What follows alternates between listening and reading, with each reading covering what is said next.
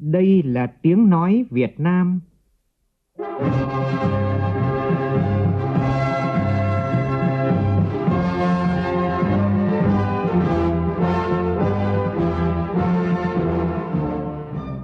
là tiếng nói Việt Nam, phát thanh từ Hà Nội, thủ đô nước Cộng hòa xã hội chủ nghĩa Việt Nam.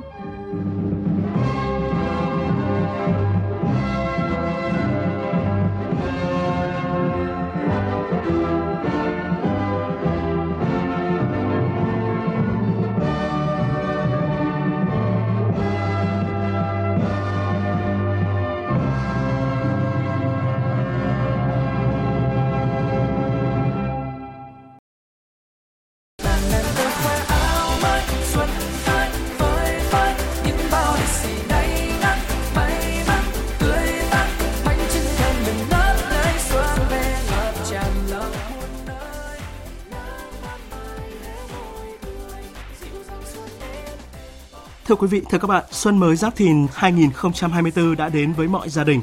Trong chương trình Thời sự trưa tân niên hôm nay, chúng tôi phản ánh không khí đón Tết vui xuân của đồng bào trong cả nước và kiều bào ta ở nước ngoài. Cùng đến với huyện Hòa An, tỉnh Cao Bằng, dự lễ chào cờ hát quốc ca trong sáng ngày mùng 1 Tết cùng bà con người Tây Nùng, Kinh, Mông Giao, Cảm nhận khí thế hăng say lao động của cán bộ công nhân viên cảng Cát Lái, thành phố Hồ Chí Minh, cảng Tiên Sa Đà Nẵng và tinh thần miệt mài khai mở những con đường dọc dài đất nước từ Lạng Sơn tới mũi Cà Mau của các công nhân thợ máy kỹ sư ngành giao thông vận tải. Cùng chung niềm hạnh phúc đón các em bé ra đời ngay trong thời khắc giao thừa. Và thông tin về không khí đón chào năm mới của một số quốc gia châu Á cũng sẽ được chúng tôi phản ánh trong chương trình.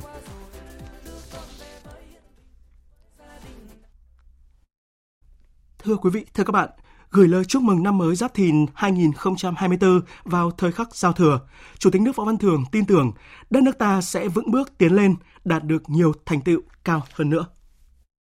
Thay mặt lãnh đạo đảng, nhà nước, tôi thân ái gửi tới đồng bào, đồng chí và chiến sĩ cả nước, đồng bào ta ở nước ngoài, những tình cảm thân thiết, lời thăm hỏi ân tình và lời chúc mừng năm mới tốt đẹp nhất. Xin gửi tới bạn bè năm châu, nhân dân các nước trên thế giới lời chúc hòa bình, hợp tác, hữu nghị và phát triển bền vững. Tôi tin tưởng sâu sắc rằng phát huy sức mạnh đại đoàn kết toàn dân tộc và những giá trị tốt đẹp của văn hóa con người Việt Nam đề cao phẩm giá trí tuệ và khai mở sức sáng tạo trong mỗi cá nhân, giải phóng các tiềm năng, khơi thông các nguồn lực sẽ tạo nên sức mạnh nội sinh to lớn để dân tộc ta vững bước tiến lên, đạt được nhiều thành tựu cao hơn nữa. Mùa xuân mở ra bao ước mơ, khát vọng và những khởi đầu tốt đẹp nhất, ấm áp nhất, giàu sức sống nhất trong không khí xuân của đất trời và xuân của lòng người hội tụ, giao hòa. Chúng ta hãy cùng nhau đón nhận những nguồn năng lượng mới, dành cho nhau những mong ước chân thành, tốt đẹp, cùng chúc cho dân tộc trường tồn, cho đất nước ngày càng giàu đẹp, văn minh, cho đời sống nhân dân ngày càng ấm no, hạnh phúc. Chúc đồng bào, đồng chí, mỗi gia đình, mỗi người dân việt nam sức khỏe bình an thành công và hạnh phúc năm mới khí thế mới quyết tâm mới thắng lợi mới chào thân ái Tiếp theo là tổng hợp về không khí đón năm mới tại các địa phương trong cả nước. Ấn tượng, hoành tráng và rất đáng xem. Đó là những lời khen mà người dân thủ đô dành cho màn trình diễn ánh sáng nghệ thuật với 2.024 chiếc máy bay không người lái diễn ra đêm giao thừa hôm qua. Màn trình diễn lập kỷ lục về số lượng máy bay không người lái nhiều nhất tại khu vực Đông Nam Á phải xem thực tế trực tiếp tận mắt thì mình mới thấy là cái sự hoành tráng uh, của cái biểu diễn này và cũng thấy là một cái sự um, đầu tư uh, rất lớn của thủ đô mang đến một chương trình rất ý nghĩa cho người dân. Rất ấn tượng với các hình ảnh bởi vì mỗi hình ảnh chiếu lên để ồ và nghe thấy rất nhiều tiếng ồ của người dân xung quanh bởi vì đấy là những cái hình ảnh rất thân thương của Hà Nội. Đó là những cái danh lam thắng cảnh rất là đẹp của Hà Nội. Thế còn mình ấn tượng nhất chắc có lẽ là cái hình ảnh mà uh, rồng ờ, bay uh, kèm theo cái cái chữ um, chúc mừng năm mới mừng đảng mừng xuân thì nó rất rất là ý nghĩa. Cũng mang đến cho người dân những cái niềm vui và một năm mới uh, thật nhiều uh, niềm vui và hạnh phúc. Xã hội đang phát triển ấy và lần đầu tiên mà chúng ta được xem những cái này thì mình nghĩ là nó sẽ mang lại cái sự hứng khởi mới dành cho người dân những cái gì mà mình đã từng tưởng tượng thì uh, công nghệ bây giờ đã có thể uh, hiện thực hóa được. Mình ấn tượng với hình ảnh con rồng ạ, tại vì trông rất là chân thực. Mình có niềm tin vào một năm mới tươi sáng, một năm rồng rất là rực rỡ ạ.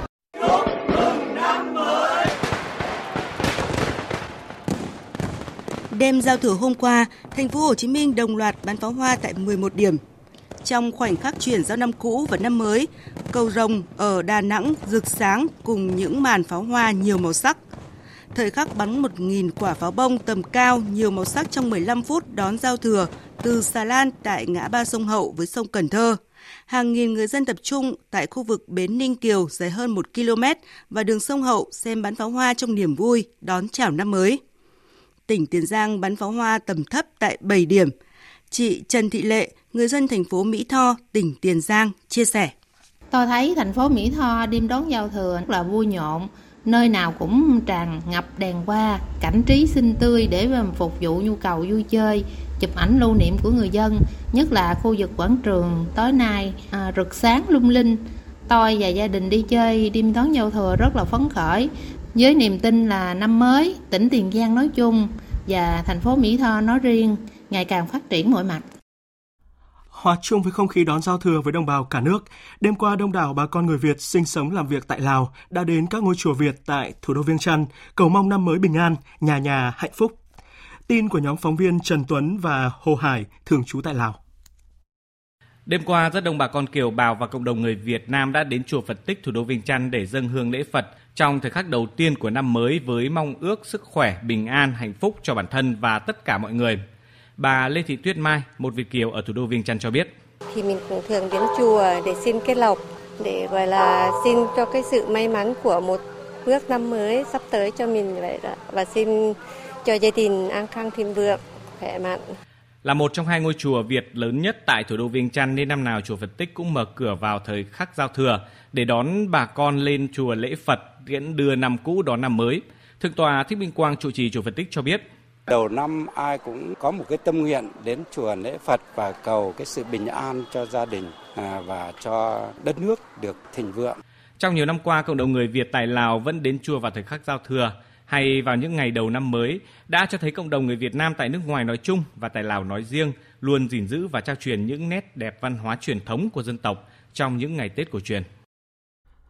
Trong đêm giao thừa, Bộ trưởng Bộ Y tế Đào Hồng Lan và trưởng đại diện Tổ chức Y tế Thế giới tại nước ta Angela Pratt cùng đại diện lãnh đạo các đơn vị của Bộ Y tế đã có mặt tại Bệnh viện Phụ sản Trung ương tại Hà Nội, thăm hỏi và động viên các y bác sĩ và cán bộ bệnh viện. Phóng viên Thúy Nga đưa tin. Bộ trưởng Bộ Y tế Đào Hồng Lan cùng đại diện Tổ chức Y tế Thế giới chào đón những công dân nhí trong đêm giao thừa.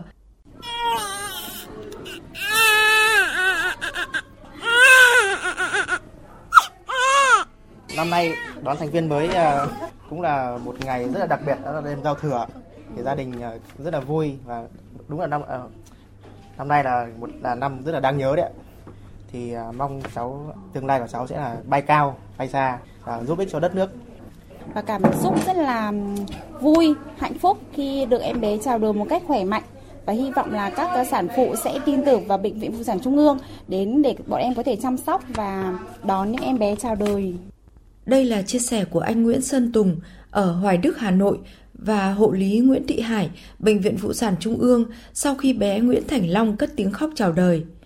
Theo quan niệm, những em bé sinh năm rồng thường mang lại may mắn thịnh vượng cho cả gia đình và cái tên của em cũng đã gửi gắm mong ước của cha mẹ đối với thành viên nhí của gia đình.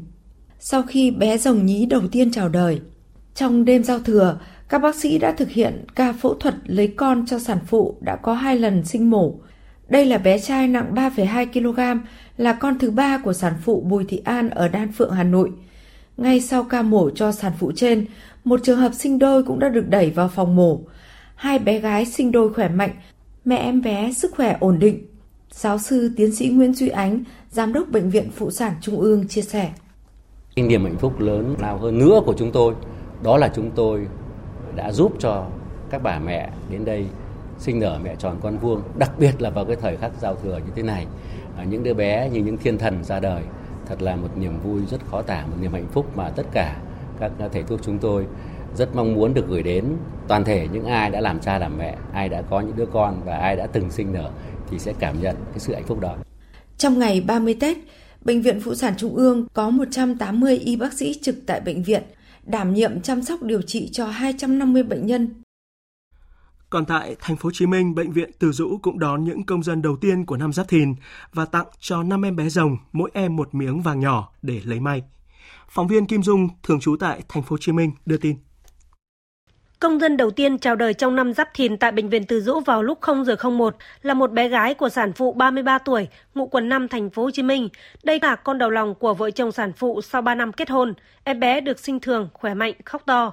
Trong khoảng thời gian từ 0 giờ 01 đến 0 giờ 05 của thời khắc giao thừa, tại bệnh viện Từ Dũ còn có 4 em bé chào đời bằng phương pháp sinh thường và 2 ca sinh mổ khác. Bệnh viện Từ Dũ đã trao tặng 5 em bé đầu tiên món quà một chỉ vàng rồng và những phần quà thiết yếu như tã, sữa. Nhìn vợ ông con trai khỏe mạnh, anh Tô Thanh Liêm, ngụ thành phố Thủ Đức cho biết. Nói chung là giữ xanh trong dịp Tết nhưng mà không nghĩ là sinh vào thời khắc giao thừa như thế này. Thực sự mình rất vui, rất hạnh phúc trong cái thời khắc giao thừa tuyệt vời này. Bạn này là Tô Đăng Vương. À, mình mong nó muốn luôn rọi đường cho những người cùng bước chung với nó. Còn Vương là mình mong muốn nó sau này có cuộc sống vương giả tốt.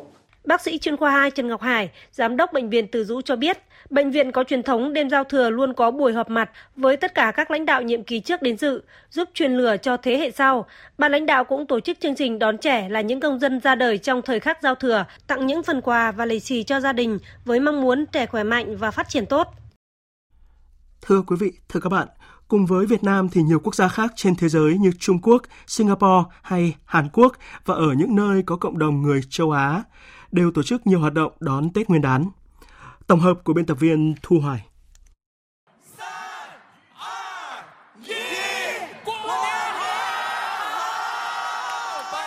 Đã thành thông lệ, gala lễ hội mùa xuân được phát sóng trực tiếp vào đêm giao thừa luôn là sự kiện được mong chờ nhất tại Trung Quốc mỗi dịp Tết đến xuân về.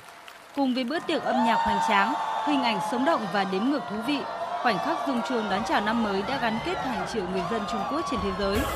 Gala lễ hội mùa xuân được phát sóng lần đầu tiên vào năm 1983 và đã được kỷ lục Guinness Thế giới công nhận là chương trình truyền hình thường niên được xem nhiều nhất, với hơn 1 tỷ người xem mỗi năm. Ở địa điểm cách trái đất 400 km, các thành viên phi hành đoàn Thần Châu đã gửi lời chúc mừng năm mới tới toàn thể người dân và đất nước. Nhân dịp Tết Nguyên đán 2024, tại trạm vũ trụ cách trái đất gần 400 km, chúng tôi cầu chúc cho đất nước luôn thịnh vượng và phát triển, cầu chúc cho mọi người dân trên khắp thế giới sẽ gặp nhiều may mắn và sức khỏe trong năm mới con rồng. Bầu không khí ấm áp, vui tươi và nhộn nhịp cũng ngập tràn trên những con phố trung tâm của Singapore. Mọi con phố, mọi khu dân cư tại quốc đảo Sư Tử đều được trang hoàng rực rỡ, cùng với nhiều hoạt động văn hóa giúp người dân cảm thấy vui tươi. Nổi bật là mô hình con rồng dài gần 140 mét và tượng thần tài khổng lồ cùng với hàng trăm đèn lồng được thắp sáng dọc theo khu phố nghệ Hoa. Và tất nhiên nhắc tới Tết Nguyên đán không thể không nhắc tới những màn múa lân múa rồng truyền thống.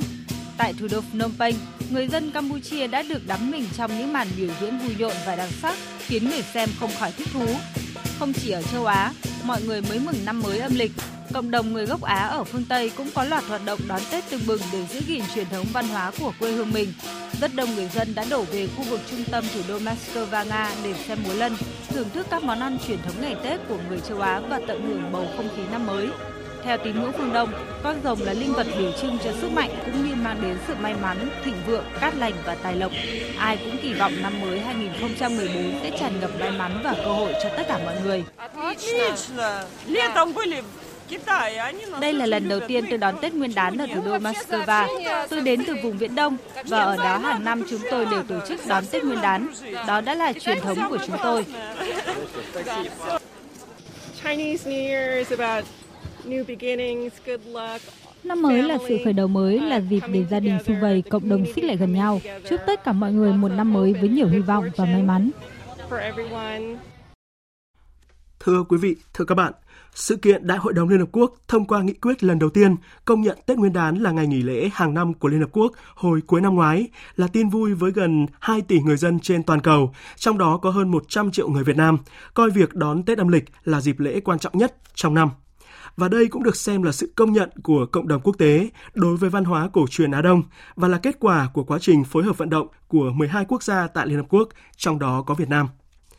Nhân dịp này, phóng viên Đài Tiếng Nói Việt Nam đã phỏng vấn bà Pauline Tamenis, điều phối viên thường trú Liên Hợp Quốc tại Việt Nam về ý nghĩa và vai trò của Việt Nam trong việc thúc đẩy thông qua nghị quyết mới về Tết Nguyên đán. Mời quý vị và các bạn cùng nghe. Trước hết xin bà cho biết vì sao Liên Hợp Quốc công nhận Tết Nguyên đán là ngày nghỉ lễ quốc tế và nghị quyết mới của Liên Hợp Quốc sẽ mang đến những thay đổi như thế nào, thưa bà? Liên Hợp Quốc đại diện cho thế giới đa dạng của chúng ta và phục vụ nguyện vọng chung của tất cả các dân tộc. Nền tảng sứ mệnh của chúng tôi là kiến tạo một thế giới bình đẳng, công bằng và hòa bình – vào ngày 22 tháng 12 năm 2023, thì Đại hội đồng Liên Hợp Quốc đã thông qua nghị quyết 78 trên 245, ghi nhận ý nghĩa của Tết Nguyên đán là một lễ kỷ niệm tại nhiều quốc gia thành viên. Nghị quyết này kêu gọi các cơ quan của Liên Hợp Quốc, đặc biệt là các trụ sở và các văn phòng đại diện tại các quốc gia tổ chức Tết Nguyên đán, hạn chế sắp xếp các cuộc họp và lưu ý đến việc sắp xếp lịch làm việc trong tương lai. Chấp nhận sự đa dạng văn hóa không chỉ là ghi nhận những ngày đặc biệt mà còn đòi hỏi chúng ta phải gắn liền yếu tố này vào hoạt động và chính sách hàng ngày của mình.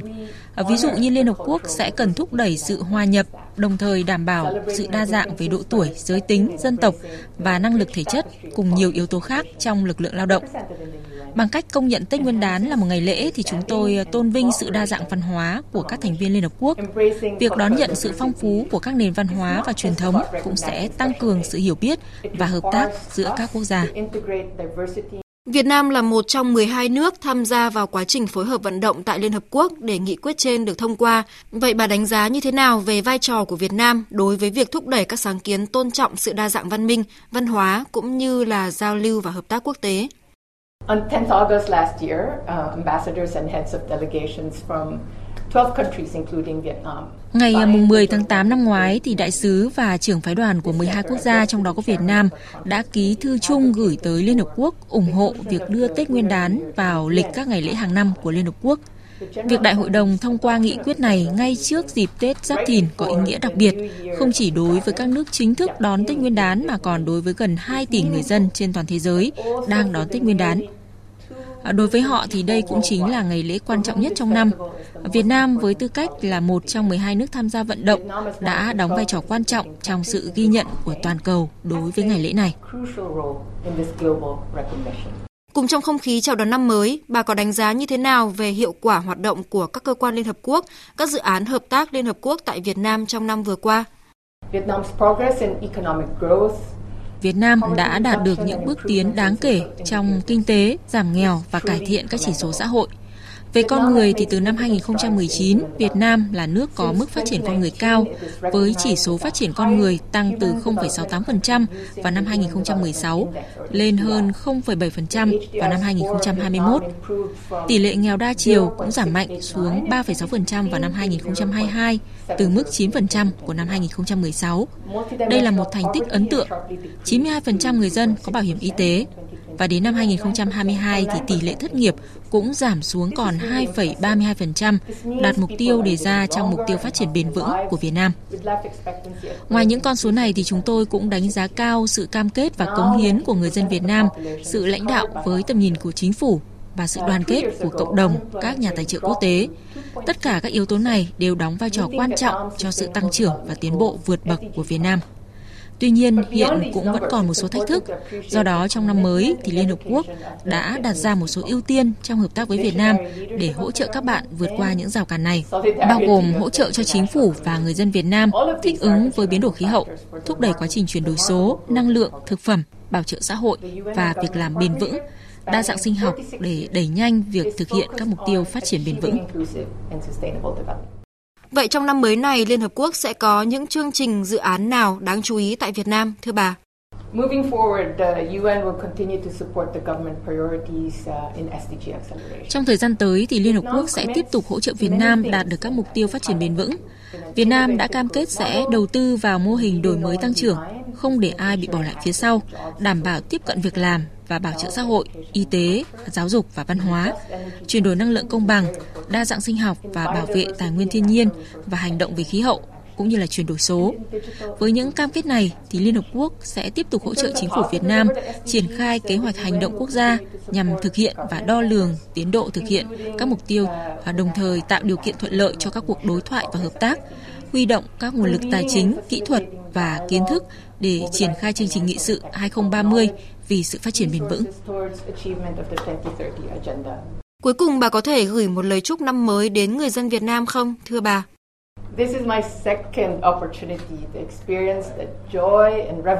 Đây là lần thứ hai tôi được đón Tết Nguyên đán tại Việt Nam. Tôi hiểu rằng Tết không chỉ là một ngày lễ mà còn là một khoảng thời gian đặc biệt, thiêng liêng, là truyền thống của mọi người dân Việt Nam. Đây là dịp để gia đình quây quần bên nhau, suy ngẫm về một năm đã qua và đặt ra những mục tiêu cho năm mới phía trước. Ý nghĩa trong ngày Tết của Việt Nam thì có nhiều điểm tương đồng với văn hóa của quê hương tôi chúng ta đều coi trọng gia đình, tôn kính cha mẹ, kính trọng và biết ơn các vị tổ tiên và cầu xin phước lành cho tất cả các thành viên trong gia đình. Nhân dịp Tết Giáp Thìn thì tôi xin được gửi lời chúc tới mọi người dân Việt Nam. Chúc các bạn và những người thân yêu có một năm mới với nhiều sức khỏe, hạnh phúc và thịnh vượng. Hy vọng là Việt Nam sẽ đạt được các mục tiêu phát triển bền vững, thúc đẩy một xã hội hòa nhập và không ai bị bỏ lại phía sau. Chúc mừng năm mới. Vâng, xin cảm ơn bà Pauline Tamesis, điều phối viên thường trú của Liên Hợp Quốc tại Việt Nam.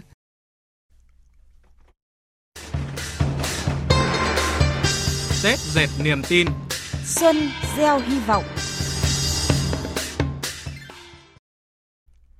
Đêm giao thừa Xuân Giáp Thìn, bà Trương Thị Mai, Ủy viên Bộ Chính trị, Thường trực Ban Bí thư, trưởng ban tổ chức Trung ương đã đến thăm và trao quà Tết tặng công nhân người lao động của công ty cổ phần dịch vụ đô thị Đà Lạt. Tin của phóng viên Quang Sáng thường trú tại khu vực Tây Nguyên. Trò chuyện với đội ngũ lao công vệ sinh đô thị của công ty cổ phần dịch vụ đô thị Đà Lạt làm nhiệm vụ đêm giao thừa, bà Trương Thị Mai ân cần thăm hỏi, động viên và ghi nhận sự đóng góp của đội ngũ công nhân, người lao động với đô thị Đà Lạt, đồng thời bày tỏ niềm vui khi thấy thành phố ngàn hoa Đà Lạt ngày càng sáng, xanh, sạch, đẹp.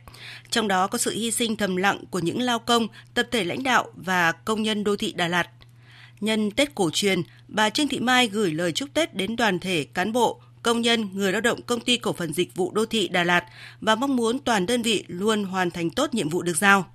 Dịp này, bà Trương Thị Mai trao 100 phần quà Tết tặng công nhân, người lao động công ty cổ phần dịch vụ đô thị Đà Lạt đang thực hiện nhiệm vụ trong đêm giao thừa và trao phần quà Tết tặng công ty. Sáng nay mùng 1 Tết, Thượng tướng Nguyễn Tân Cương, Ủy viên Trung ương Đảng, Ủy viên Thường vụ Quân ủy Trung ương, Tổng Tham mưu trưởng Quân đội Nhân dân Việt Nam, Thứ trưởng Bộ Quốc phòng, chủ trì hội nghị giao ban trực tuyến toàn quân chúc Tết Nguyên đán Giáp Thìn 2024. Thượng tướng Nguyễn Tân Cương thay mặt Thường vụ Quân ủy Trung ương, lãnh đạo Bộ Quốc phòng gửi tới cán bộ, chiến sĩ, quân nhân chuyên nghiệp, công nhân, viên chức quốc phòng toàn quân và lực lượng dự bị động viên, dân quân tự vệ cả nước cùng với gia đình lời chúc mừng năm mới tốt đẹp nhất. Theo báo cáo của các đơn vị, các cơ quan trong những ngày đầu trực Tết, toàn quân duy trì nghiêm chế độ nền nếp trực sẵn sàng chiến đấu, thường xuyên theo dõi, nắm chắc tình hình, duy trì nghiêm các chế độ trực, sẵn sàng xử lý mọi tình huống, không để bị động, bất ngờ bộ đội hải quân, lực lượng cảnh sát biển, bộ đội biên phòng, cán bộ, chiến sĩ làm nhiệm vụ tại quần đảo Trường Sa, nhà giàn DK1 và các tàu trực trên biển ngoài thực hiện tốt nhiệm vụ canh trực sẵn sàng chiến đấu, còn tích cực tham gia cứu hộ, cứu nạn trên biển, giúp đỡ ngư dân. Các cơ quan đơn vị tổ chức cho bộ đội đón Tết chú đáo, đảm bảo đầy đủ chế độ, tiêu chuẩn về an toàn vệ sinh thực phẩm, đồng thời triển khai bảo đảm hậu cần chuẩn bị đón nhận, huấn luyện chiến sĩ mới – Đặc biệt, các đơn vị được giao nhiệm vụ tổ chức bắn pháo hoa đêm giao thừa, phục vụ nhân dân đón Tết để hoàn thành tốt nhiệm vụ, đảm bảo an toàn tuyệt đối, phối hợp giữ vững an ninh chính trị, trật tự an toàn xã hội, để nhân dân cả nước vui xuân, đón Tết đầm ấm, an lành. Phát biểu kết luận hội nghị, Thượng tướng Nguyễn Tân Cương yêu cầu toàn quân thi đua lập thành tích cao nhất, thiết thực chào mừng kỷ niệm 70 năm chiến thắng Điện Biên Phủ, 80 năm ngày thành lập Quân đội Nhân dân Việt Nam, 35 năm Ngày hội Quốc phòng toàn dân, chuẩn bị tốt nhất cho lễ giao nhận quân và chuẩn bị ra quân huấn luyện năm nay, tích cực hưởng ứng Tết trồng cây, đảm bảo hiệu quả thiết thực. Trước đó hôm qua, Văn phòng Bộ Quốc phòng ra văn bản truyền đạt ý kiến chỉ đạo của Đại tướng Phan Văn Giang, Ủy viên Bộ Chính trị, Phó Bí thư Quân ủy Trung ương, Bộ trưởng Bộ Quốc phòng yêu cầu toàn quân tăng cường sẵn sàng chiến đấu, chấp hành kỷ luật, pháp luật, đảm bảo an toàn và tổ chức Tết Giáp Thìn tập trung theo truyền thống dân tộc, đảm bảo vui tươi, lành mạnh, tiết kiệm. Về các hoạt động gia quân sản xuất đầu năm, đêm 30 Tết, Tổng công ty Tân Cảng Sài Gòn đã tổ chức phát lệnh làm hàng đầu xuân tại cảng Cát Lái, thành phố Hồ Chí Minh. Đại tá Ngô Minh Thuấn, Tổng Giám đốc Tổng Công ty Tân Cảng Sài Gòn cho biết, để phục vụ các hoạt động sản xuất dịp Tết Giáp Thìn, mỗi ca sản xuất tại cảng Cát Lái có hơn 1.000 người lao động trực tiếp quản lý điều hành và phục vụ. Tuần đầu tiên của năm mới, Tân Cảng Cát Lái sẽ đón 75 chuyến tàu làm hàng với sản lượng thông qua tương đương hơn 1 triệu tấn hàng hóa, tăng gần 10% so với cùng kỳ năm ngoái. Trong khi đó vào chiều nay tại cảng Tiên Sa, công ty cổ phần cảng Đà Nẵng dự kiến đón chuyến tàu container quốc tịch Singapore. Đây là chuyến tàu đầu tiên của năm mới Giáp Thìn 2024. Phóng viên Thanh Hà tại miền Trung thông tin. Trong ngày mùng 1 Tết, cảng Đà Nẵng còn đón tàu container Evercommand quốc tịch Liberia. Trước đó, ngày 30 Tết, cảng Đà Nẵng đã đón tàu Haiyan Alpha và tàu khách Dream quốc tịch Việt Nam. Năm 2024, cảng Đà Nẵng phấn đấu thực hiện các chỉ tiêu sản xuất kinh doanh đều tăng 7% so với năm 2023. Thu nhập bình quân của người lao động tăng 3% so với năm 2023. Ông Lê Quảng Đức, Phó Tổng Giám đốc Cảng Đà Nẵng cho biết. Cái mục tiêu cũng như định hướng lớn nhất của Cảng Đà Nẵng trong năm 2024 ấy, là chúng ta tập trung nguồn lực mở rộng và phát triển hệ thống cảng biển và logistics khẳng định cái cảng biển mà hiện đại cũng như là quy mô hàng đầu của khu vực miền Trung Việt Nam. Thưa quý vị, thưa các bạn, ngay trong những ngày đầu xuân mới này, trên nhiều công trường giao thông, các công nhân, thợ máy, kỹ sư vẫn miệt mài cần mẫn khai mở những con đường dọc dài đất nước, kết nối từ Lạng Sơn tới mũi Cà Mau. Mời quý vị cùng nghe chia sẻ của những con người đang ngày đêm tạo nên các cung đường mùa xuân, nối những bờ vui qua phản ánh của phóng viên Hà Nho. Trong tiết xuân, anh Lê Xuân Tình, cán bộ phụ trách công trường của Tổng công ty 319 Bộ Quốc phòng tâm sự.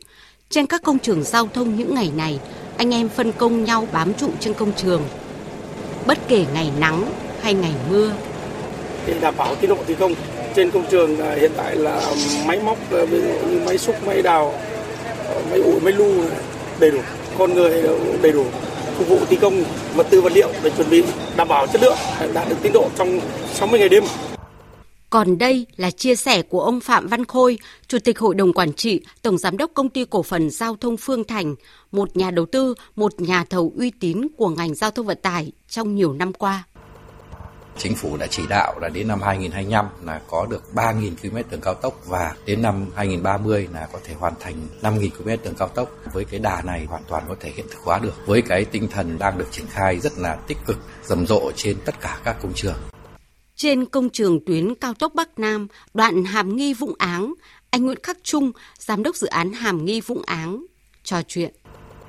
Những cái vị trí nào mà thuận lợi, điều kiện thời tiết tốt thì chúng tôi tranh thủ làm, tập trung thiết bị xe máy làm ca làm kíp để ờ, đáp ứng được những kế hoạch rút ngắn được ờ, khoảng 5 đến 6 tháng. Các nhà thầu, các đơn vị tham gia cũng là những đơn vị được ờ, chọn mặt của vàng về tới đồng bằng sông Cửu Long sẽ có 6 tuyến cao tốc sẽ đồng loạt triển khai với tổng chiều dài khoảng 1.166 km, trong đó có 3 tuyến cao tốc trục dọc với tổng chiều dài 575 km và 3 tuyến cao tốc trục ngang với chiều dài khoảng 591 km.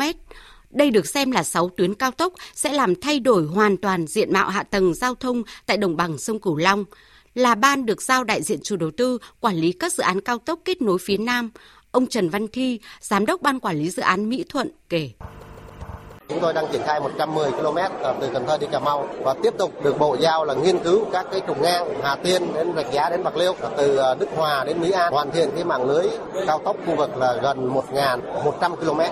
Thực sự là không có cái niềm vui nào lớn hơn cái niềm vui mà cái giờ phút thông xe cái mỹ thuận cần thơ. Anh em ngồi bên vệ đường và đếm từng cái chuyến xe qua, thấy cái niềm vui, cái nụ cười của người tham gia giao thông và chúng tôi cảm thấy rất là hạnh phúc tâm sự của những người làm giao thông chân thật giản dị như thế những con đường cao tốc từng cây cầu nối những bờ vui cứ thế dần hình thành thấm đẫm bao mồ hôi công sức bao quyết tâm nỗ lực cùng niềm tự hào riêng có của những người làm giao thông với sứ mệnh đi trước mở đường. Một mùa xuân nữa lại về với mọi người, mọi nhà và với những con đường mùa xuân âm ấp tiếng cười cùng chan chứa niềm hy vọng về một tương lai đại lộ đại phú, một Việt Nam hùng cường.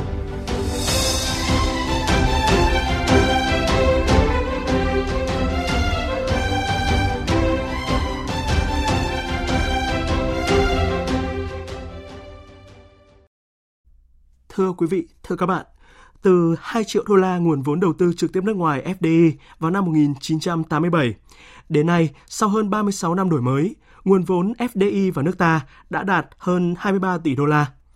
Đáng chú ý trong báo cáo chỉ số niềm tin kinh doanh mới được Hiệp hội Doanh nghiệp châu Âu tại Việt Nam công bố, các doanh nghiệp châu Âu tại nước ta xếp Việt Nam vào top 10 điểm đến đầu tư toàn cầu và xác nhận tiếp tục mở rộng đầu tư kinh doanh tại Việt Nam.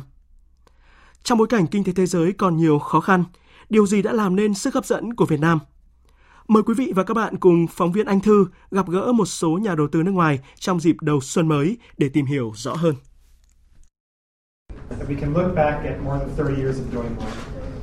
Trong thời gian hoạt động tại đây, chúng tôi nhận thấy Việt Nam đã có sự chuyển mình mạnh mẽ. Điều này có được trước hết là nhờ sự tài năng và nhiệt tâm của người dân Việt Nam. Thứ hai, nhiều doanh nghiệp Mỹ cũng đang nỗ lực để đóng góp cho mối quan hệ hợp tác giữa hai nước. Chúng tôi tin tưởng vào cơ hội đầu tư vào Việt Nam và chúng tôi tin tưởng vào tương lai tươi sáng của Việt Nam. Và chúng tôi rất vui mừng khi được làm một phần đóng góp cho sự phát triển của Việt Nam. Đó là nhận định của ông Rafael Franken, giám đốc Meta khu vực châu Á Thái Bình Dương, công ty mẹ của Facebook khi đánh giá về môi trường đầu tư của Việt Nam.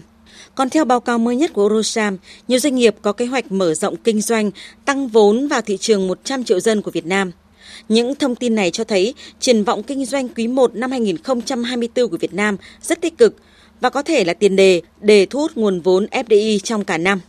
Đây là những tín hiệu đáng mừng trong bối cảnh kinh tế toàn cầu suy giảm năm 2023 do tình hình địa chính trị phức tạp, chiến tranh và xung đột.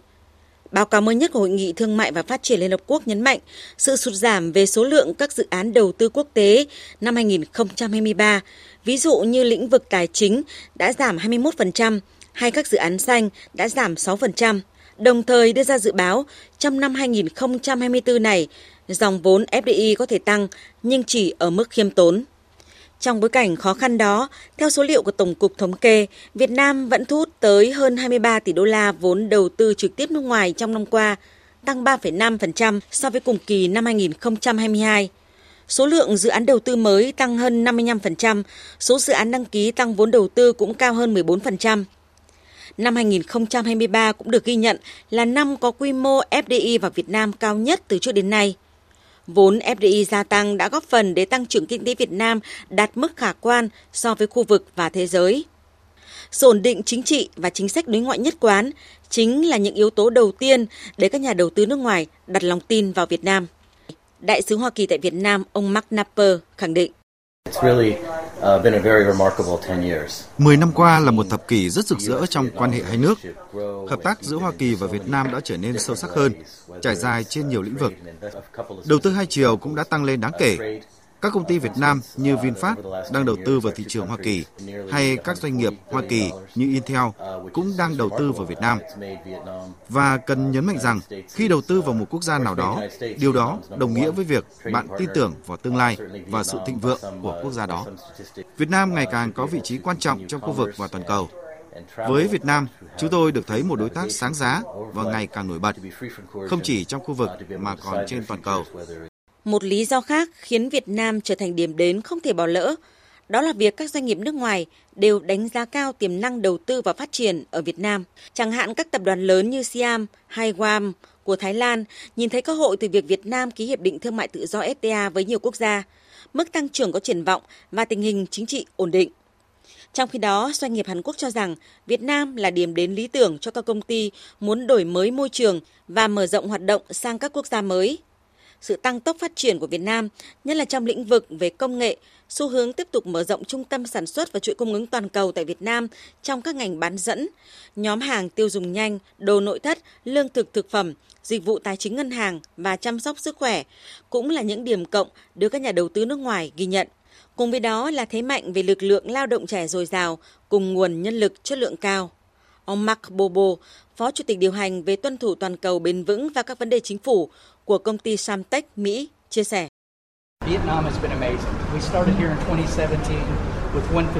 Việt Nam là một thị trường đầu tư tuyệt vời.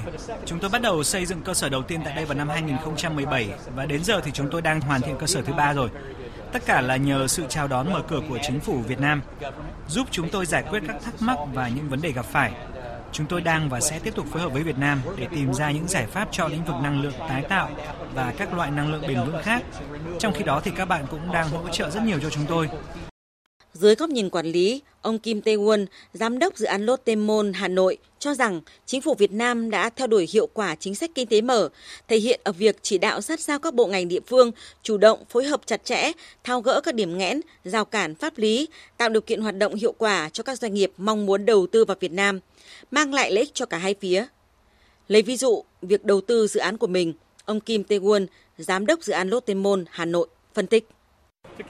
Chính quyền thành phố Hà Nội tạo điều kiện giải quyết và cấp phép nhanh chóng đối với các thủ tục liên quan đến đầu tư, phát triển và vận hành dự án.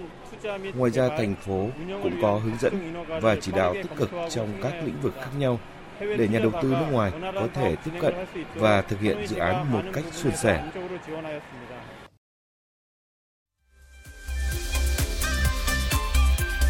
Sắc xuân rực rỡ, sức xuân khơi nguồn khát vọng thịnh vượng. Xuân Giáp Thìn, dòng chảy mạnh mẽ của văn hóa, trí tuệ và những giá trị nhân văn.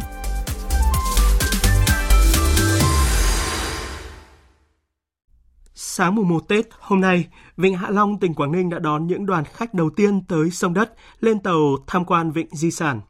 Tin của phóng viên Trường Giang, thường trú khu vực Đông Bắc. 6 giờ 45 phút, đoàn khách đầu tiên của năm mới Giáp Thìn với 298 du khách đến cảng tàu khách du lịch quốc tế Hạ Long trong tiếng nhạc rộn ràng của màn múa lân và không gian tươi sắc đào đỏ thắm. Ông Cao Tường Huy, Chủ tịch Ủy ban Nhân dân tỉnh Quảng Ninh có mặt từ sớm để chào đón những du khách đầu tiên, tặng hoa, phong bao may mắn theo phong tục Việt Nam cùng những lời chúc mừng nồng ấm. Chọn Vịnh Hạ Long, di sản, kỳ quan thiên nhiên thế giới là điểm đến đầu tiên trong năm mới. Ông Kim Châu Won, du khách Hàn Quốc cho biết. Tôi rất vui vì nhận được món quà ý nghĩa ngày đầu năm và rất háo hức đi thăm Vịnh Hạ Long vì tôi đã nghe nhiều về nơi này trước đó. Chuyến đi lần này vào dịp đầu năm và có nhiều điều rất mới mẻ. Còn chị Soi Juna cũng rất bất ngờ trước sự chào đón của địa phương trong lần thứ hai quay trở lại đây. Chị chia sẻ, mặc dù Hàn Quốc cũng đón Tết Nguyên đán, nhưng được tận hưởng ngày Tết tại Việt Nam là trải nghiệm rất đáng giá. Việt Nam có những cách đón Tết khác chúng tôi, nhưng không khí đều rất vui tươi và ấm cúng. Chúc mừng năm mới. Happy New Year! Vịnh Hạ Long đón khách sông đất rộn ràng đầu năm là tín hiệu tích cực cho du lịch địa phương, là dịp khởi đầu thuận lợi để Quảng Ninh hiện thực hóa mục tiêu lớn năm 2024, đón 17 triệu lượt khách, trong đó có 3 triệu lượt khách quốc tế, tổng doanh thu từ du lịch đạt hơn 39.000 tỷ đồng. Cũng trong sáng đầu năm mới hôm nay, thành phố Đà Nẵng chào đón những du khách đầu tiên đến tham quan nghỉ dưỡng trong năm mới. Phóng viên Trường Xuân đưa tin, hôm nay cảng hàng không quốc tế Đà Nẵng đón hơn 125 chuyến bay nội địa và quốc tế, ước đạt hơn 17.000 lượt khách đến Đà Nẵng.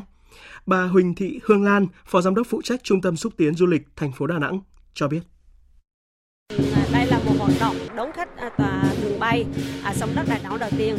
Đây là một hoạt động thường niên có một cái ý nghĩa là kỳ vọng một năm mới à, thành phố Đà Nẵng sẽ là khởi sắc và phát triển mạnh mẽ.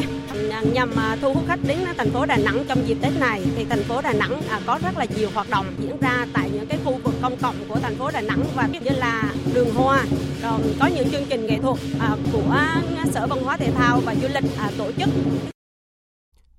Thưa quý vị, thưa các bạn, đã trở thành nét văn hóa đẹp được duy trì hàng chục năm nay. Cứ vào sáng mùng 1 Tết Nguyên đán hàng năm, bà con người Tây Nùng, Kinh Mông Giao ở Bản Nưa, khu Lam Sơn, xã Hồng Việt, huyện Hòa An của tỉnh Cao Bằng lại tập trung đông đủ tại nhà văn hóa dưới dãy núi Lam Sơn làm lễ chào cờ và hát quốc ca.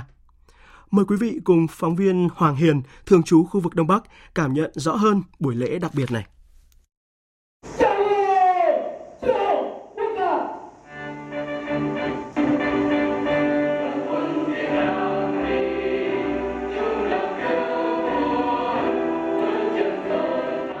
Cao sương vây ướt mặt trong cái rét ngọt của tháng riêng dưới dãy núi đá Lam Sơn 99 ngọn.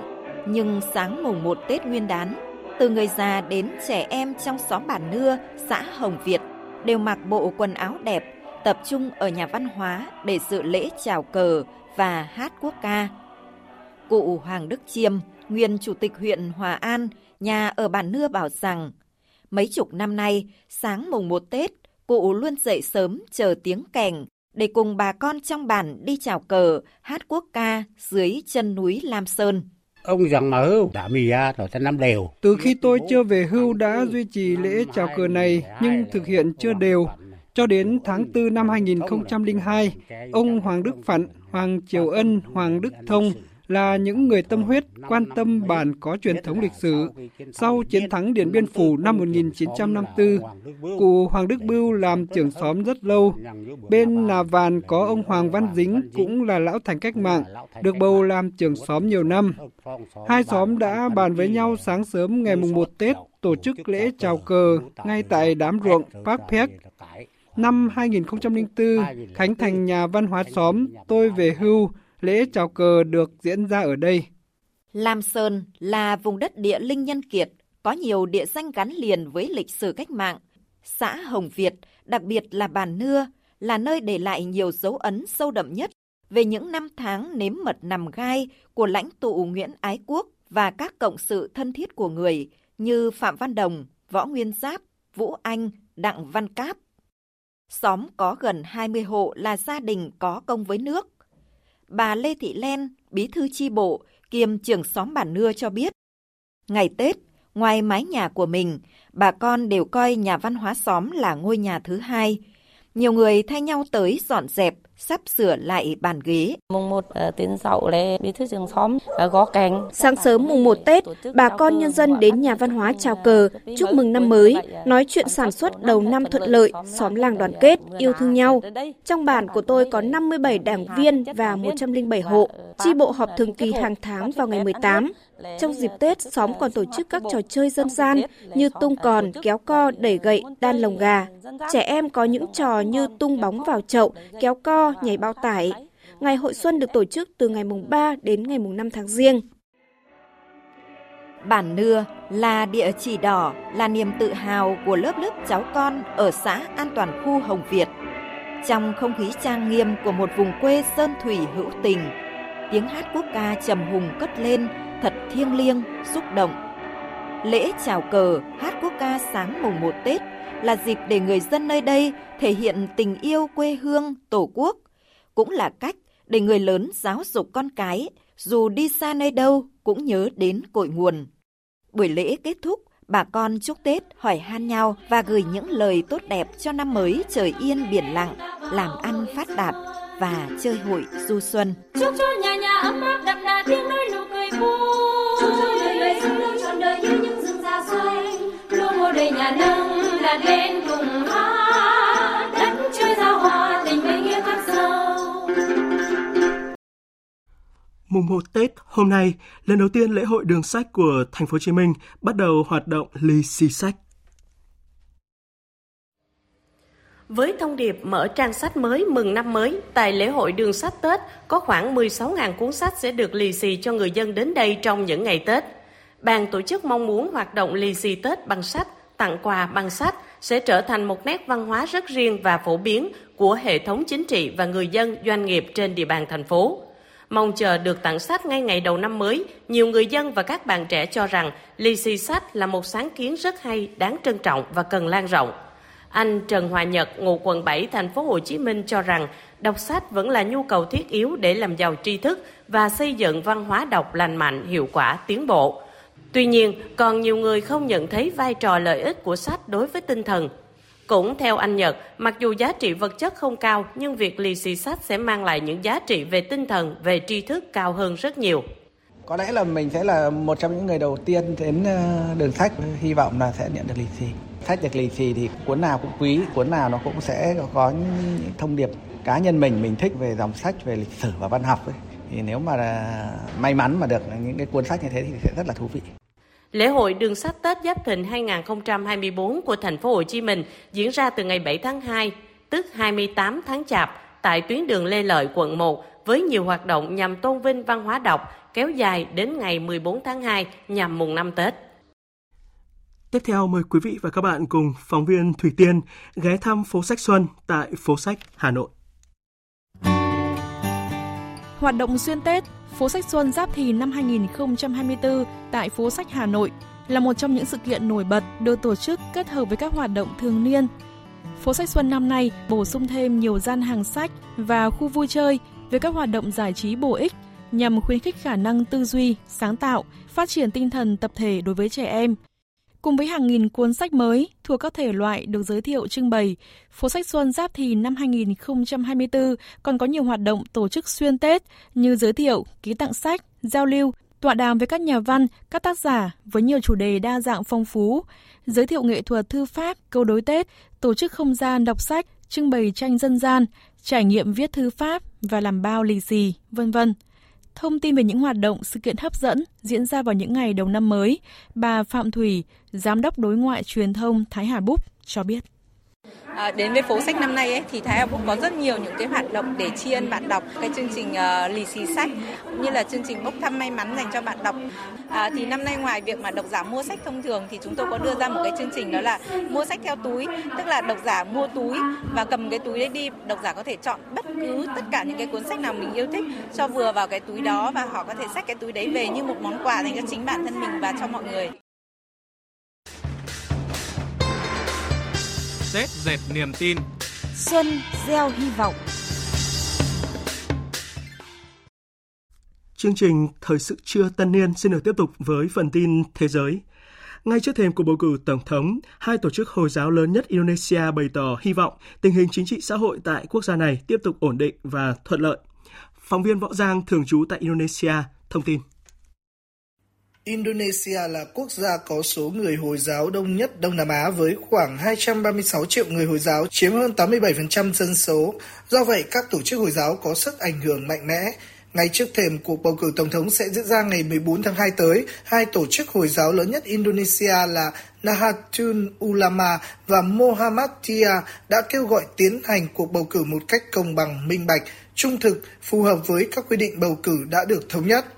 Ông Good Ipus, Tổng thư ký Hội điều hành Nahatul Ulama, đánh giá tình hình chính trị Indonesia ngày càng nóng lên trước cuộc bầu cử tổng thống, song quá trình vận động tranh cử đến nay vẫn diễn ra suôn sẻ. Ông Gus Ipus hy vọng cuộc bầu cử tiếp tục tốt đẹp, bất kể kết quả như thế nào. Theo ông Gus Iput, sau cuộc bầu cử, Indonesia cần đoàn kết lại để tạo dựng một tương lai tốt đẹp hơn cho đất nước. Trong khi đó, Tổng thư ký tổ chức Muhammadiyah ông Abdul Muti kêu gọi bên thắng hay thua đều phải giữ thái độ lịch sự, đặt lợi ích quốc gia lên trên lợi ích cá nhân, cần có sự hòa giải sau bầu cử. Lãnh đạo cả hai tổ chức Hồi giáo lớn nhất Indonesia bày tỏ hy vọng các đảng phái sẽ không tập trung các đám đông nếu xảy ra tranh chấp về kết quả bầu cử tổng thống, khuyến khích các bên giải quyết tranh chấp nếu có theo cơ chế pháp lý. Ngày 14 tháng 2 tới dự kiến hơn 203 triệu cử tri tại Indonesia sẽ đi bỏ phiếu bầu Tổng thống, Phó Tổng thống, các thành viên Thượng viện và Hạ viện nhiệm kỳ mới. Ba ứng viên Tổng thống chạy đua trong cuộc bầu cử lần này gồm Bộ trưởng Quốc phòng Prabowo Subianto, cựu thống đốc tỉnh Trung Java Ganja Paranovo và cựu thống đốc Jakarta Anies Baswedan. Một nhóm công dân Nga vừa đặt chân tới Bình Nhưỡng, bắt đầu chuyến tham quan đất nước Triều Tiên. Nhóm khách du lịch gần 100 người này tham gia chuyến đi kéo dài 4 ngày tới Bình Nhưỡng và khu trượt tuyết ở khu vực phía đông Triều Tiên. Đây sẽ là du khách nước ngoài theo đoàn đầu tiên được nhập cảnh Triều Tiên kể từ khi nước này mở cửa biên giới trở lại tháng 8 năm ngoái sau khi kết thúc đại dịch COVID-19. Đây có thể là tour du lịch mang tính thí điểm, nếu thành công sẽ mở đường cho du khách Nga tiếp tục tới Triều Tiên trong thời gian tới. Việc nối lại du lịch cho công dân Nga tới Triều Tiên được thực hiện trong bối cảnh quan hệ giữa hai nước ngày càng sâu sắc sau khi nhà lãnh đạo Triều Tiên Kim Jong-un và Tổng thống Nga Putin gặp nhau cuối năm ngoái. Phi hành đoàn 4 người tham gia sứ mệnh AX-3 vừa trở về trái đất an toàn sau sứ mệnh kéo dài 2 tuần trên trạm vũ trụ quốc tế. Tàu vũ trụ chở các nhà du hành của sứ mệnh AX-3 đã hạ cánh xuống biển gần Florida và sau đó được kéo đến một tàu phục hồi. Tại đây, nhóm được hỗ trợ để ra khỏi khoang chứa. Phi hành đoàn gồm 4 thành viên mang các quốc tịch Mỹ, Tây Ban Nha, Italia, Thổ Nhĩ Kỳ và Thụy Điển. Chia sẻ về hành trình của mình, chỉ huy sứ mệnh, ông Michael Lopez Alegria, nhà du hành mang hai quốc tịch Mỹ và Tây Ban Nha cho biết. Well, it's been a, an incredible um, Hai tuần trên trạm vũ trụ quốc tế thật đáng kinh ngạc, bận rộn và vui vẻ. Tôi rất tự hào về những người đồng đội của mình, những người đã giúp các cơ quan của họ đạt được tất cả các mục tiêu khoa học, công nghệ, trình diễn. Trong chuyến du hành kéo dài 14 ngày trên trạm vũ trụ quốc tế, các thành viên phi hành đoàn đã thực hiện hơn 30 thí nghiệm khoa học, trong đó có nhiều thí nghiệm tập trung vào tác động của môi trường vi trọng lực đối với sức khỏe con người. Theo công ty hàng không vũ trụ thương mại Axiom Space, Sứ mệnh này đánh dấu một kỷ nguyên mới, đem đến cơ hội cho các quốc gia tham gia cộng đồng vũ trụ quốc tế và tiếp cận quỹ đạo trái đất tầng thấp để thúc đẩy hoạt động thăm dò và nghiên cứu về vi trọng lực. Những dữ liệu được thu thập sẽ đóng góp vào những hiểu biết về khoa học, sự sống trên trái đất và trên quỹ đạo, cũng như thúc đẩy sự phát triển của ngành công nghiệp và công nghệ trong tương lai. Tiếp theo là tổng hợp của biên tập viên Thiều Dương về việc một mô hình que diêm của tháp Eiffel vừa được tổ chức kỷ lục Guinness công nhận là tòa tháp cao nhất trong loại hình này. Ông Richard Blue, 47 tuổi, người Pháp, đã dành 4.200 giờ trong 8 năm để xây dựng mô hình que diêm cao 7,19 mét của tháp Eiffel. Mô hình được tạo ra từ hơn 706.000 que diêm và 28 kg keo ông Richard Blue đã cố gắng hoàn thành tác phẩm vào ngày 27 tháng 12 năm 2023, nhân kỷ niệm 100 năm ngày sinh của kiến trúc sư Gustav Eiffel. Sau khi trưng bày, ông Richard Blue đã đề nghị sách kỷ lục Guinness vinh danh mô hình của mình là tòa tháp cao nhất, vượt qua kỷ lục trước đó của Tofik Dahe, người Liban. Mô hình tháp Eiffel bằng quay diêm của Tofik Dahe cao 6,53 mét được công nhận vào năm 2009. Ông Richard Blue cho biết.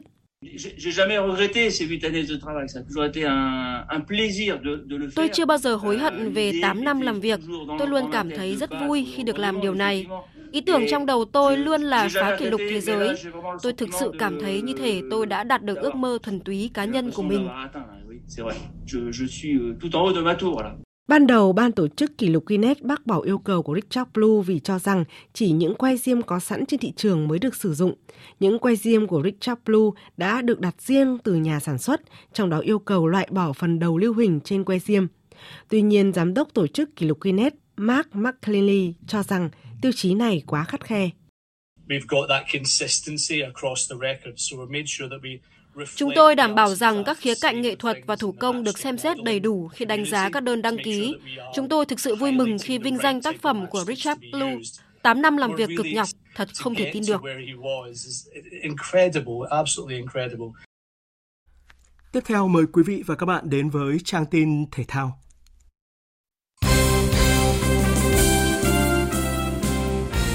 Thưa quý vị và các bạn, trong số các đội tuyển bóng đá quốc gia, tuyển U20 nữ là đội tập luyện đến sát Tết Nguyên đán nhất khi các cầu thủ chỉ nghỉ sau buổi tập ngày 29 Tết và trở lại trung tâm đào tạo bóng đá trẻ Việt Nam vào ngày mùng 3, tiếp tục chuẩn bị cho vòng chung kết U20 nữ châu Á 2024. Huấn luyện viên trưởng Akira Izuri cho biết. Tết của Việt Nam là ngày lễ quan trọng, nên tôi để cho các bạn vài ngày nghỉ ngơi, đón Tết bên gia đình. Tuy vậy, giải đấu sắp tới cũng quan trọng không kém, nên tôi vẫn giao các bài tập cho các cầu thủ trong dịp Tết để giữ được phong độ và thể lực. Lứa cầu thủ này đã lớn và có ý thức trong tập luyện, bởi vậy chúng tôi chỉ kiểm soát về cân nặng. Các bạn ý biết phải làm thế nào để giữ được sức khỏe và thể trạng của bản thân. Tham dự vòng chung kết U20 nữ châu Á 2024 cũng là vòng loại cuối của FIFA World Cup U20 nữ 2024 diễn ra tại Uzbekistan vào đầu tháng 3 tới. Tuyển U20 nữ Việt Nam thi đấu tại bảng B cùng đương kim vô địch Nhật Bản, đương kim Á quân Cộng hòa Dân chủ Nhân dân Triều Tiên và Trung Quốc. Tuy toàn đội đã có nhiều tiến bộ vượt bậc nhưng theo huấn luyện viên Akira Iziri, mục tiêu của toàn đội vẫn là cọ sát giúp các cầu thủ trẻ tích lũy kinh nghiệm. Mục tiêu của tôi ở giải đấu sắp tới không có gì thay đổi. Ở thời điểm hiện tại, chúng ta có thể thấy ba đối thủ cùng bảng đều là các đội bóng mạnh, xếp thứ hạng cao trên thế giới và có trình độ hơn so với đội tuyển Việt Nam. Đây là cơ hội cho các cầu thủ trẻ được cọ sát với những đội bóng hàng đầu châu Á. Chúng tôi sẽ thi đấu và thể hiện tinh thần người Việt Nam. Đội tuyển bắn súng Việt Nam trở lại tập luyện từ ngày mùng 5 Tết để chuẩn bị cho lượt vòng loại cuối cùng tranh vé Olympic Paris 2024. Hiện tại bắn súng Việt Nam đã có hai vận động viên giành vé tới Thế vận hội là Trịnh Thu Vinh và Lê Thị Mộng Tuyền. Ban huấn luyện cũng đang trong giai đoạn tập trung sửa những lỗi thi đấu để cải thiện thêm về kỹ thuật lẫn thành tích cho các xạ thủ. Chuyên gia Park Chung Gan cho biết. Hiện tại về mặt kỹ thuật của Thu Vinh thì khá ổn định. Bên cạnh đó, Thu Vinh cần kiểm soát được tâm lý của mình tốt hơn. Trong mỗi buổi tập luyện bắn súng, tôi sẽ kiểm tra và giải quyết những vấn đề về kỹ thuật mà em còn mắc phải và cùng trao đổi để em có thể rèn luyện được kỹ thuật bắn tốt nhất khi tập luyện và thi đấu. Mong rằng Thu Vinh sẽ tiếp tục cố gắng hơn nữa. Trong khi đó, với đội tuyển bắn cung Việt Nam, sau kỳ nghỉ Tết, các tuyển thủ tham dự ba giải World Cup tại Trung Quốc, Hàn Quốc và Thổ Nhĩ Kỳ để tìm kiếm tấm vé đến Thế vận hội. Theo ông Phan Trọng Quân, chuyên viên phụ trách môn bắn cung, cùng Thể dục Thể thao, mục tiêu này sẽ không dễ dàng đạt được. Với ờ, chỉ tiêu là sẽ có một tấm vé tại nội dung cung một giây để tham dự Olympic. Đây là cái giải cũng còn rất nhiều đội mạnh như là châu Âu, châu Mỹ họ sẽ tham dự. Chính vì vậy là sẽ cái tấm vé cạnh tranh để được một à, hai suất đứng đầu tại nội dung cá nhân và ba đội đứng đầu tại nội dung đồng đội cũng là rất khó khăn. Trong năm 2024, tay vợt Lý Hoàng Nam đặt cho mình mục tiêu trở lại top 500 đơn nam thế giới. Vừa qua, Hoàng Nam đã cùng các đồng đội ở đội tuyển quốc gia tham dự trận playoff tranh suất thăng hạng giải quần vợt đồng đội nam David Cup cùng đội tuyển Nam Phi. Tuy Hoàng Nam thắng cả hai trận đánh đơn, nhưng chung cuộc đội tuyển Việt Nam để thua Nam Phi 2-3 và xuống chơi tại nhóm 3. Lý Hoàng Nam cho biết. Khoảng tầm mùng 2 mùng 3 thì Nam sẽ có lịch đi thi đấu một là giải Challenger ở Ấn Độ, hai là 25 ngàn ở Úc hoặc là Thái Lan. Cái đó là nó tùy thuộc vào Nam có vào được cái giải Challenger hay không. Nếu vào được thì Nam sẽ đi Ấn Độ, còn nếu mà không thì mình sẽ tiếp tục đi thi đấu những giải 25. Hiện tại là Nam đang ở ngoài top 500 và mục tiêu của Nam là vào top 500 trước, sau đó là là mình hướng đến mục tiêu top 300 cái thứ hạng của Nam cũng có thể là vào được Challenger và cũng có thể là không cho nên là mình thi đấu những giải nhỏ để mình bước qua những giải lớn thì điểm nó cũng sẽ không nhiều và Nam đặt mục tiêu từng bước trước Việc tham dự những giải đấu quốc tế ngay đầu năm mới giúp tay vợt số 1 Việt Nam sẽ tích lũy thêm kinh nghiệm để từng bước hoàn thành mục tiêu đã đề ra. Lý Hoàng Nam chia sẻ. Nam ờ, muốn trở lại là thi đấu với cường độ cao hơn và liên tục để mình có thể bắt nhịp lại với cái level cao. Mỗi năm là năm chỉ thi đấu từ 20 đến 25 thôi, nhưng mà năm, riêng năm nay thì năm năm đặt mục tiêu là từ 25 đến 30 tuần. Tại vì Nam cũng đã tiếp xúc rất là nhiều vận động viên thì hầu như lúc nào họ cũng di chuyển và lúc nào họ cũng đánh. Mình thử một năm để mình mình mình trải nghiệm cũng như là mình có thêm một cái kinh nghiệm cho mình. Võ sĩ Nguyễn Trần Duy Nhất xác nhận sẽ chạm trán đối thủ người Hàn Quốc Park Jong Hun tại sự kiện AFC 30 được tổ chức ở Việt Nam và màn so tài này diễn ra theo thể thức MMA ở hạng 61,3 kg. Đây sẽ là màn trở lại với MMA của Duy Nhất vì trước đó võ sĩ sinh năm 1989 từng giữ đai Lion Championship ở hạng 60 kg nhưng phải bỏ đai vì không sắp xếp được thời gian tham gia trận bảo vệ danh hiệu. Trước đối thủ đến từ nền MMA phát triển hàng đầu châu Á, Duy Nhất đã chuẩn bị rất kỹ cho cuộc đối đầu tới. Bên cạnh duy nhất, hai võ sĩ khác của Việt Nam là mùi Trọng Vinh và Lưu Đức Mạnh cũng sẽ góp mặt tại sự kiện. Dự báo thời tiết Dự báo thời tiết chiều và đêm nay, phía Tây Bắc Bộ có mưa vài nơi, trưa chiều hưởng nắng, gió nhẹ, trời rét, có nơi rét đậm rét hại, nhiệt độ từ 10 đến 20 độ. Phía Đông Bắc Bộ và Thanh Hóa có mưa vài nơi, trưa chiều hừng nắng, gió Bắc đến Đông Bắc cấp 2, cấp 3, trời rét. Vùng núi có nơi rét đậm, rét hại, nhiệt độ từ 10 đến 20 độ. Khu vực từ Nghệ An đến Thừa Thiên Huế có mưa vài nơi, cục bộ có mưa to. Gió Bắc đến Tây Bắc cấp 2, cấp 3, trời rét, nhiệt độ từ 12 đến 19 độ. Khu vực từ Đà Nẵng đến Bình Thuận có mưa, cục bộ có mưa to, ngày nắng. Gió Bắc đến Đông Bắc cấp 3, cấp 4, nhiệt độ từ 20 đến 31 độ. Khu vực Tây Nguyên và Nam Bộ ngày nắng đêm không mưa, gió đông bắc đến đông cấp 2, cấp 3, nhiệt độ từ 18 đến 34 độ. Khu vực Hà Nội không mưa, chiều hưởng nắng, gió bắc đến đông bắc cấp 2, cấp 3, trời rét, nhiệt độ từ 11 đến 19 độ.